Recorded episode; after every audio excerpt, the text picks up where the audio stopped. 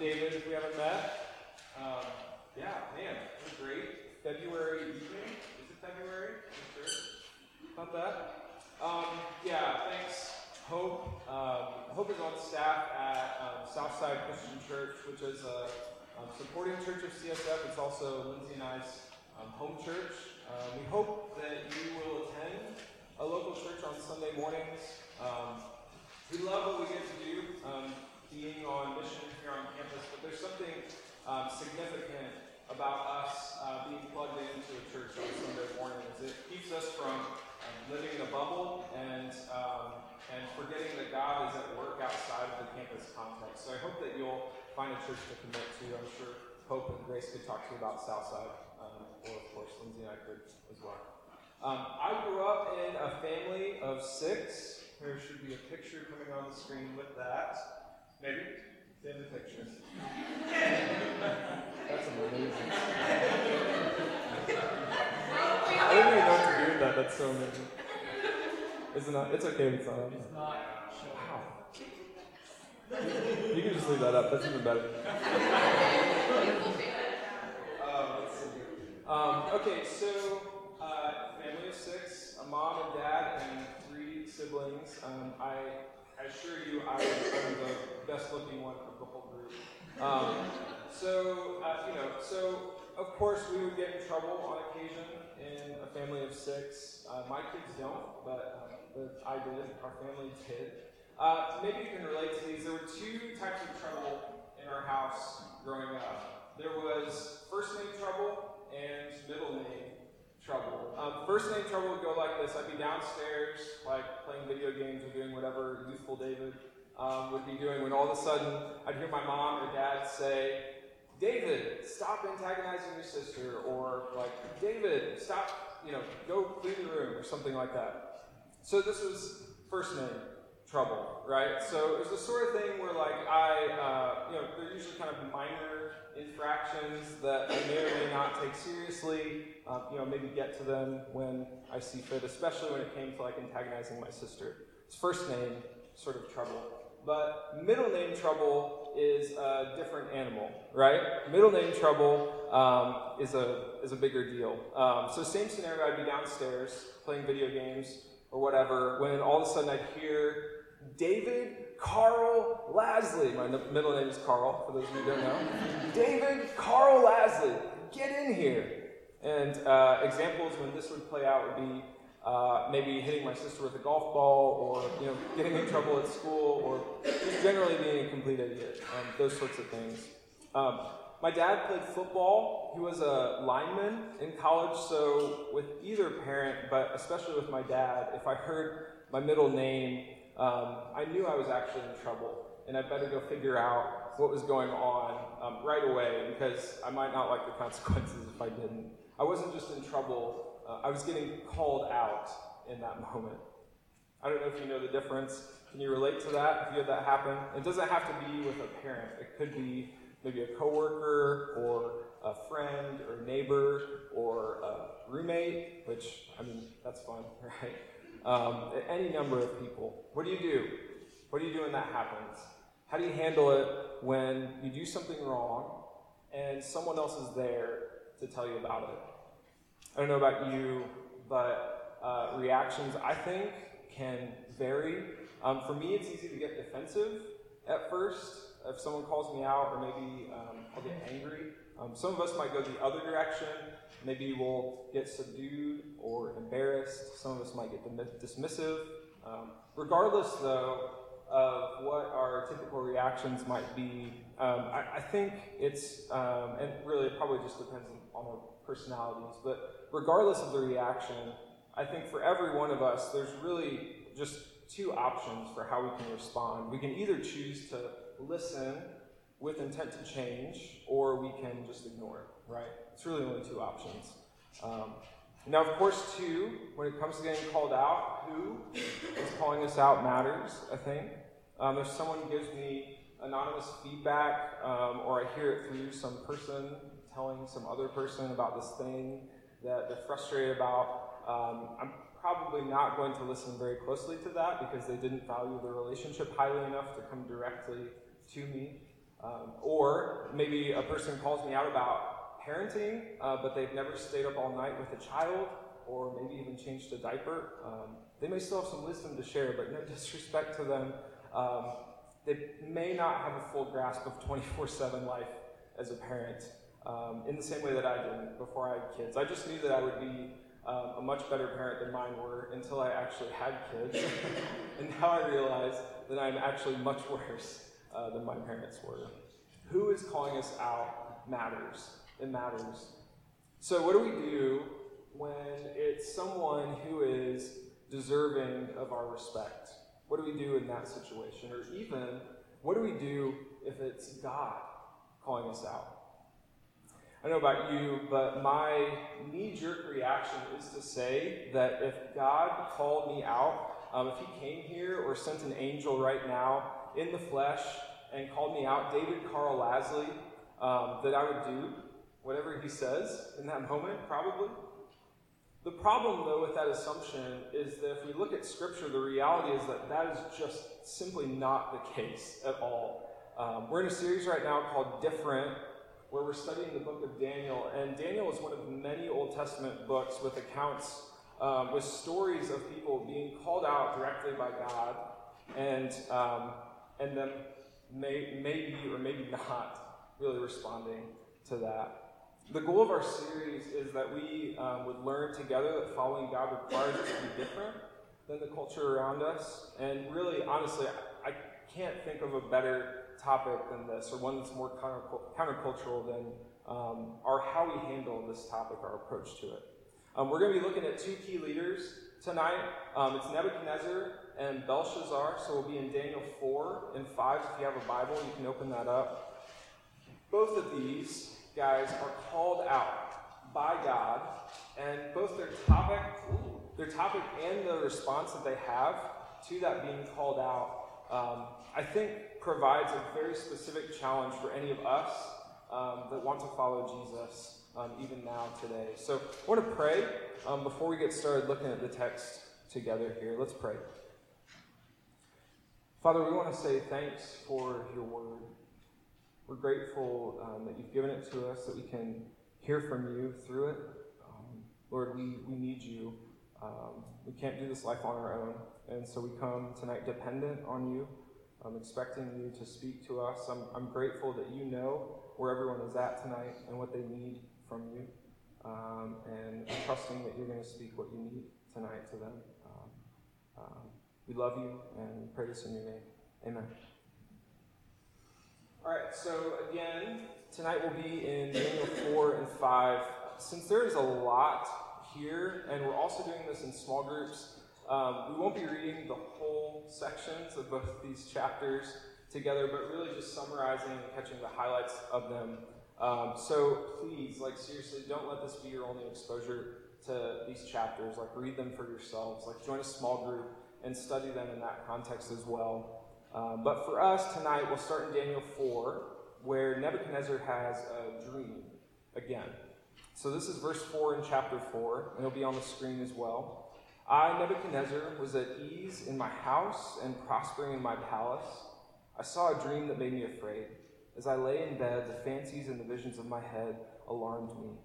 So if you recall, this is how Daniel 2 started out as well. Nebuchadnezzar has a dream and it troubles him. The text goes on to say that as in Daniel 2, he asks for all of his wise people and advisors, and they can't help him with it. So he asks for Belteshazzar, which is Daniel, um, who God used to help him in Daniel 2. Now, the dream is like really weird, so uh, we're just going to read it, um, or a big section of it. So just hang with me on this. Verse 10, it says, These are the visions I saw while lying in bed. I looked, and there before me stood a tree in the middle of the land. Its height was enormous. The text says it's a large, fruitful tree, but then he sees a messenger ahead of verse 14. He called in a loud voice, Cut down the tree, and trim off its branches, strip off its leaves, and scatter its fruit. Let the animals flee from under it, and the birds from its branches. But let the stump and its roots, bound with iron and bronze, remain in the ground, in the grass of the field. Let him be drenched with the dew of heaven and let him live with the animals among the plants of the earth.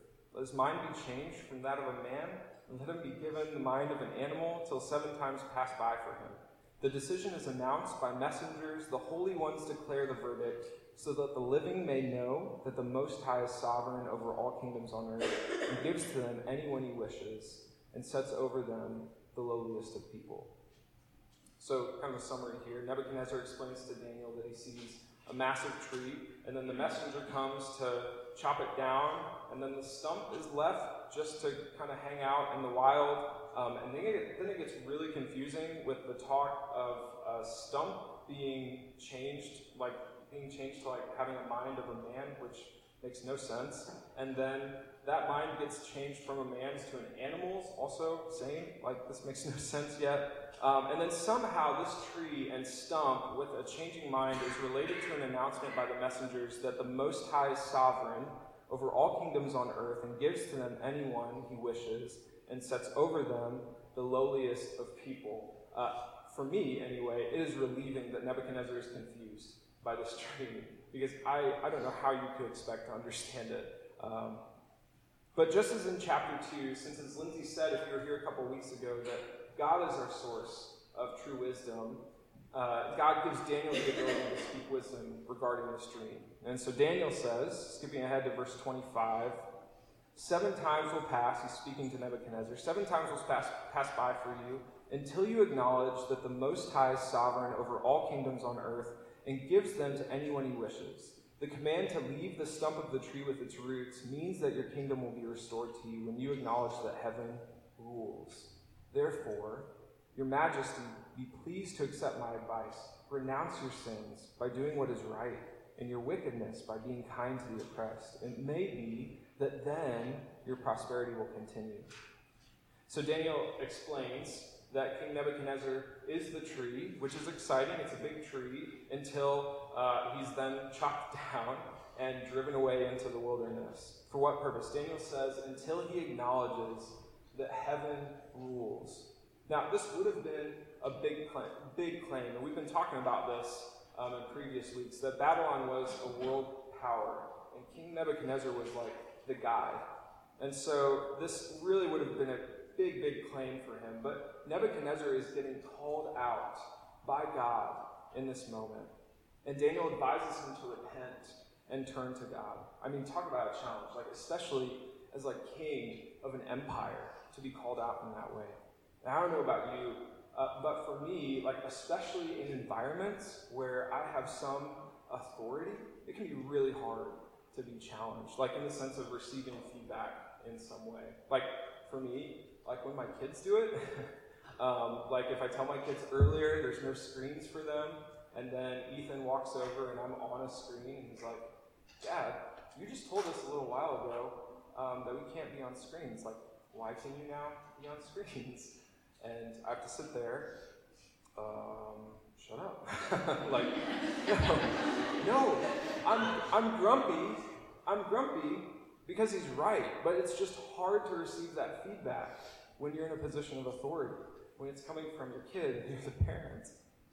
Now, I mean, none of us are kings like Nebuchadnezzar, but maybe you're the leader of your sorority or a political club, or maybe you're top in your class, or maybe you're the manager of your job, or maybe you lead a Bible study, or maybe you lead worship, or maybe you're a campus minister.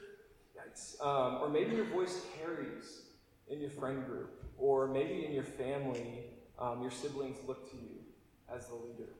I love how Andy Stanley talks about this. It's this, this sensation that he describes of being the most powerful person in the room. He says that all of us have influence in some form or another. So all of us in some room are the most powerful person in that room. Uh, big or small, doesn't matter. We all have that. How do we handle that? How do we handle that influence and authority that we have? And man, like in that room, there's something that's really hard about having a title or a position of influence. It just makes it so much harder to humbly listen and be challenged in those spaces. Pride just creeps in, I think, so quickly in those. And I can't imagine how hard it would be for King Nebuchadnezzar, as a ruler with enormous power and influence, to be called out in this way. Acknowledge that the Most High is sovereign over all kingdoms on earth and gives them to anyone he wishes. God's saying in this dream, and Daniel is challenging the king directly to stop thinking he's in charge. God says he's not, that God is in charge. And he wants Nebuchadnezzar to know um, that God is the one that put him there to lead the kingdom. He needs to recognize that God is the most high. I mean, like, talk about a challenge. It's huge. Unfortunately, it's clear that Nebuchadnezzar doesn't want to hear this. Verse 29 says, Twelve months later, as the king was walking on the roof of the royal palace of Babylon, he said, Is not this the great Babylon I've built as the royal residence by my mighty power and for the glory of my majesty? He starts saying, Look what I've built. You know, I'm a self made man. I'm awesome. I did it. I did it. It's all about me. Maybe he gets out his phone and he starts like flexing on all the people that doubted him as well. I don't know if you did that, but like seriously, before we're before we're too harsh on him, we should recognize that this actually might sound a little familiar. I mean, the wording might be very different, but um, in this digital age, um, I don't know if you see this, but our culture preaches and idolizes this sort of mentality. Um, this idea that each of us would work hard on our own strength to get ahead and become like the best version of ourselves that we can possibly be, and then take as much attention and credit as we can possibly get for that. We do this all the time. But there's a problem with this. We see in verse 31, it says, Even as the words were on his lips, a voice came from heaven. This is what is decreed for you, King Nebuchadnezzar. Your royal authority has been taken from you. Seven times will pass by for you until you acknowledge that the Most High is sovereign over all kingdoms on earth and gives them to anyone he wishes. So the words are coming out of his mouth, and the dream happens to Nebuchadnezzar. The text goes on to say he gets sent into the wilderness, he loses his sanity in some form. It isn't totally clear on the mechanics of this, but really the point is indisputable that God is intent on getting Nebuchadnezzar's attention about this. And the question is really just will he do that? Um, we see the answer in 34. At the end of that time, I, Nebuchadnezzar, raised my eyes toward heaven, and my sanity was restored. Then I praised the Most High. I honored and glorified him who lives forever. His dominion is an eternal dominion. His kingdom endures from generation to generation. Skipping ahead of verse 37. Now I, Nebuchadnezzar, praise and exalt and glorify the King of heaven, because everything he does is right, and all his ways are just.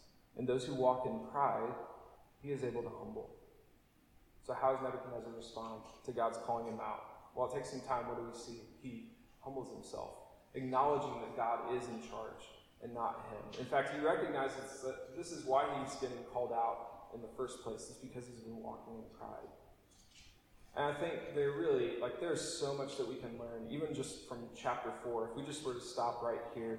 But I don't want us to get ahead of ourselves. Um, I want to take a look at the second story in chapter 5, and we'll be a little more brief about this one, but I want you to just hang with me. I know this is a lot of text, but it's equally important for us to understand chapter 5 to gain a whole picture of what we can learn tonight um, from these passages. So, our second story fast forwards a little bit to a later ruler in the line of succession in Babylon. Um, the guy in charge is Belshazzar, not to be confused with Daniel, whose Babylonian name is Belteshazzar. This is Belshazzar that we're talking about. So, the setting in chapter 5 is a giant party with lots of food and wine. Um, and the text says in chapter 5, verse 2 Belshazzar, when he tasted the wine, commanded that the vessels of gold and of silver that Nebuchadnezzar his father had taken out of the temple in Jerusalem be brought, that the king and his lords, his wives, and his concubines might drink from them. Then they brought in the golden vessels that had been taken out of the temple, the house of God in Jerusalem, and the king and his lords, his wives, and his concubines drank from them. They drank wine and praised the gods of gold and silver, bronze, iron, wood, and stone. Immediately, the fingers of a human hand appeared and wrote on the plaster of the wall of the king's palace opposite the lampstand. And the king saw the hand as it wrote.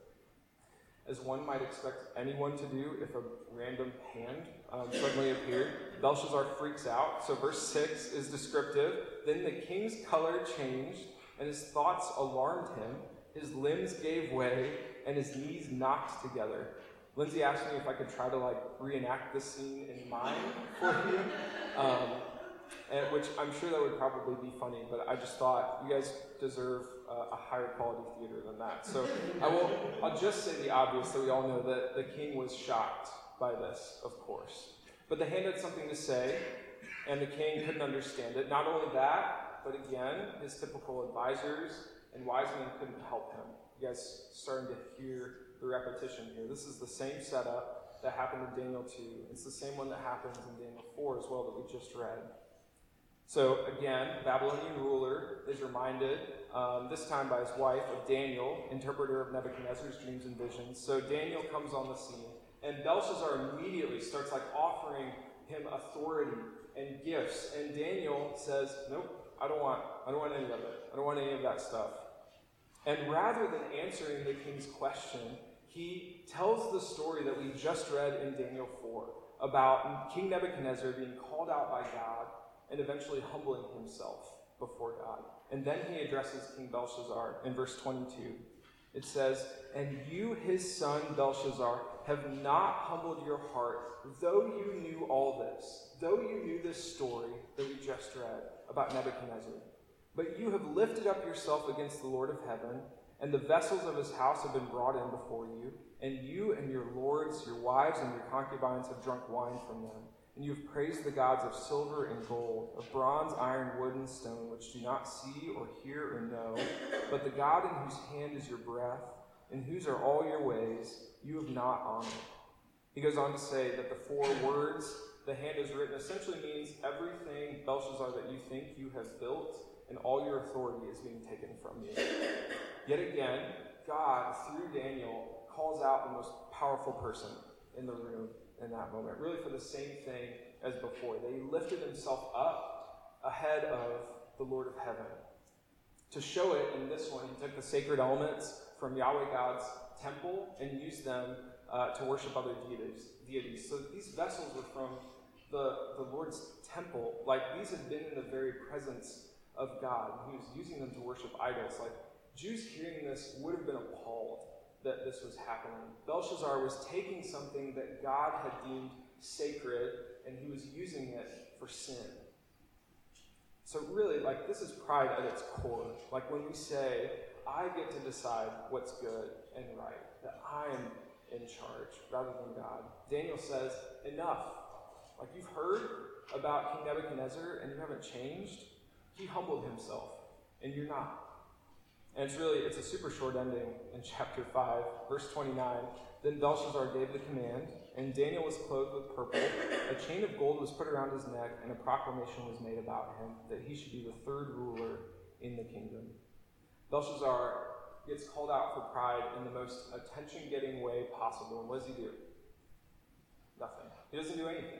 He just does some other king things for Daniel. He gets called out, but unlike Nebuchadnezzar, he doesn't humble himself. Nothing changes at all. And the chapter ends on a somber note in verse 30. It says, That very night, Belshazzar, king of the Babylonians, was slain, and Darius the Mede took over the kingdom at the age of 62.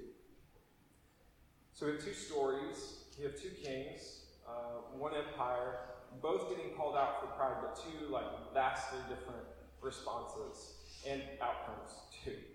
Um, and I know that this is a lot of ground to cover. I know it's a ton of scripture that we just read, but we're reading both of these stories because um, they belong together. They teach us something significant, not only about ancient Babylon, but I think also about ourselves. The difficulty, though, with uh, a text like this, because of its like crazy visions and extreme situations, is that it would be really easy, I think, to just kind of hold it at arm's length when the reality is that the core question in this text um, should be something that should specifically challenge each of us um, that wish to follow Jesus. And the question is really simple. The question is who is really on the throne? Who is really on the throne? I'd intended to have like um, notes and like little cool blanks for you, like on the announcement sheet. I completely forgot about that. So you just get to write them down as we go. So if it's underlined, you'll know that those are the things that I was really trying to get you to see. So, um, yeah, who is really on the throne? But before we give a quick answer, like these two stories teach us that we can be doing what looks good and right and successful in the eyes of the world and actually be throwing away our relationship with God. Because pride and a relationship with God don't mix. James 5 says it this way God opposes the proud, but he gives grace to the humble. And honestly, this may sound harsh, but really, I think it's just acknowledging our true place in the world in relation to God, that He is on the throne and we're not. So, what do we do with that? Um, how do we take the lessons from these two kings and the lessons that they may or may not have learned and actually apply that to our lives? Um, I think to start, and you can write this down, we probably shouldn't uh, drink wine from temple vessels anytime soon and worship gods of stone, right? We can all agree to that. We probably also shouldn't go on any rooftops anytime soon and talk about our majesty. uh, I don't know if you could even find one around here to do that, honestly, how to get on a rooftop. Um, anyway, seriously though, I've been wrestling with this. I'm not sure, but I think for us, I think it starts with us just simply admitting that all of us are prideful. All of us are prideful. And this is easier said than done. Uh, someone challenged me early on in my walk with God to pray for humility every day. Every day. And the reason was simple that I want to be in charge every day. Um, and I, I'm not a king, but I want to take credit for who I am and where I've come from and where I'm going. But walking with God and being different means that we accept Him as Lord and we submit to Him. He's a loving and faithful God, but He is on the throne. And so for us, um, we need to acknowledge that, that all of us are prideful. If we do this, it frees us for the second thing. And the second one is I don't know if there's a slide for this one. Cool, great. Um, we resist things that lead to pride. And this is where we can look at these stories for some help with the specifics. Uh, for Nebuchadnezzar, it was his speech that showed it. He didn't resist lifting himself up was the big thing. He didn't resist lifting himself up. Same for us. How do we talk about ourselves? Do we trumpet our accomplishments with our friends or on social media? Uh, something we're working on in our family right now with our kids, since they live in an age where like everyone is telling them they're awesome all the time, and so they just think that they're totally awesome. And sometimes they're a little quick to point that out in different situations, how great they are at this one thing that they did. And so uh, we've been quoting Proverbs 27 2 together, which says, Let someone else praise you and not your own mouth, an outsider and not your own lips. We resist lifting ourselves up. Not that what we did was even necessarily, like, it wasn't that it wasn't good. Um, it, it's okay to feel a job well done. Even God does this. If we go to Genesis in the creation account, he creates, and then he saw that it was good. It was a job well done. It's okay to feel proud of something you did. It's just that we don't trumpet it. And instead, we work on lifting others up, which builds our muscle memory to ultimately lift God up. Another thing that leads to pride for us to resist, we can see in Belshazzar. For him, it was ignoring what God has made sacred and using it to our own it's ignoring what God has made sacred and using to his own ends. Now, I've never drunk wine from holy vessels and worshiped gods of stone, but um, I, I've read enough scripture to know that there are lots of other things that God calls sacred um, that I have not used in a way that honors him. And for me, sex and relationships, well, that's a big part of my story, is not using those in a way, uh, those sacred things, in a way that's honoring to God. Uh, we're going to have winter retreat in a couple weeks, and the topic's relationships. It's a great, great um, speaker that's going to be sharing. If you haven't signed up for that um, yet, I hope that you will. It's a really, really good time. Um, something else I think many of us probably struggle with in this day and age is pushing past God's command for rest and instead feeling like our work is more important than heeding his command to take a Sabbath day, a sacred day, to rest from our work. This is something I'm currently realizing I need to grow in. Uh, maybe you feel it too as you add a ton of commitments, or maybe um, as you procrastinate from getting your work done, and so you're never actually able to take a full day to just rest and be aware of God's love for you and His Spirit speaking to you. It's been huge for me. Uh, another example that's close to home as a worship leader, even just as a church attender or worship service attender, um, it's easy to make this time like our worship gathering um, a time filled just with my preferences and critiques rather than being attentive to Jesus himself. All these are things that God has clearly set up to be sacred, um, and we can use them to our own ends, saying, you know, that I know better than God. This leads to a life of pride, and so we need to resist this way of thinking. So that's a lot of no's. Uh, we can't just expect to say no and expect to grow. There has to be another side to that coin. And this is where the invitation of Jesus is just so compelling to me. Uh, in Matthew 11, 28 through 30, he says, Come to me, all you who are weary and burdened, and I will give you rest. Take my yoke upon you and learn from me, for I am gentle and humble in heart, and you will find rest for your souls. For my yoke is easy and my burden is light. The good news of Jesus is that by his grace and through the power of his Holy Spirit, that we can build a life around relationship with him that's filled um, with doing what he did and knowing him intimately.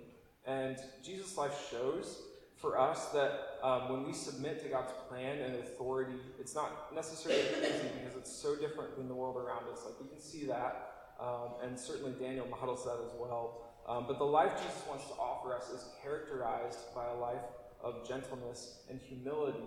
And what it leads to for us is rest. And I don't know about you, but that sounds so much better to me than the never ending cycle of trying to be good enough or sound good enough or look good enough. And this never ending cycle that just keeps going and going um, for everyone around me. I, I think we see that Nebuchadnezzar learned the sort of humility um, that was offered to him, the one that's offered to us through Jesus. And Belshazzar didn't. And the question for us really is simply which one of those paths do we want to choose? Which one are we going to be characterized by? And I hope that as a community that we can encourage and challenge each other, myself included, um, in choosing the way that acknowledges God enthroned uh, and not us. And really not just for our own sakes even, but for those around us too, for our friends, and for the campus and for the world, um, that they could see this good life that Jesus offers that's filled with gentleness and humility and ultimately rest. I think that's the sort of life that is going to look different in a good way from the world around us. Um, and maybe the sort of thing, too, that causes people that we know to even consider accepting the invita- invitation that Jesus offers them. And so I hope that that would be the case for our community. And I want us to pray toward that um, right now. So let's pray. Father, we're, um, we're going to pause and acknowledge who you are. Um, that you're enthroned, that you're loving and faithful and kind. And Lord, that we submit to you. It's your rightful place, it's who you are. Um, you're creator, we're created. Lord, I pray for your help for each of us, myself included, that we could um, learn this um, pattern of living where we acknowledge you as enthroned, that we don't lift ourselves up, but we lift you up, that we would resist pride, um, Lord, because we want to know you better and love you more, and we know that your life, the, the life you offer us, is good and leads to rest for us. And so we pray for your help in that. We pray for the people around us um, looking for um, something more, something better. And we know, Jesus, you offer that. Pray that you would help us as we grow in that um, to impact those around us through our lives um, as well. We trust you to do that. We thank you for your word. Um, help us to be able to um, live it out. Pray all this in your name. Amen.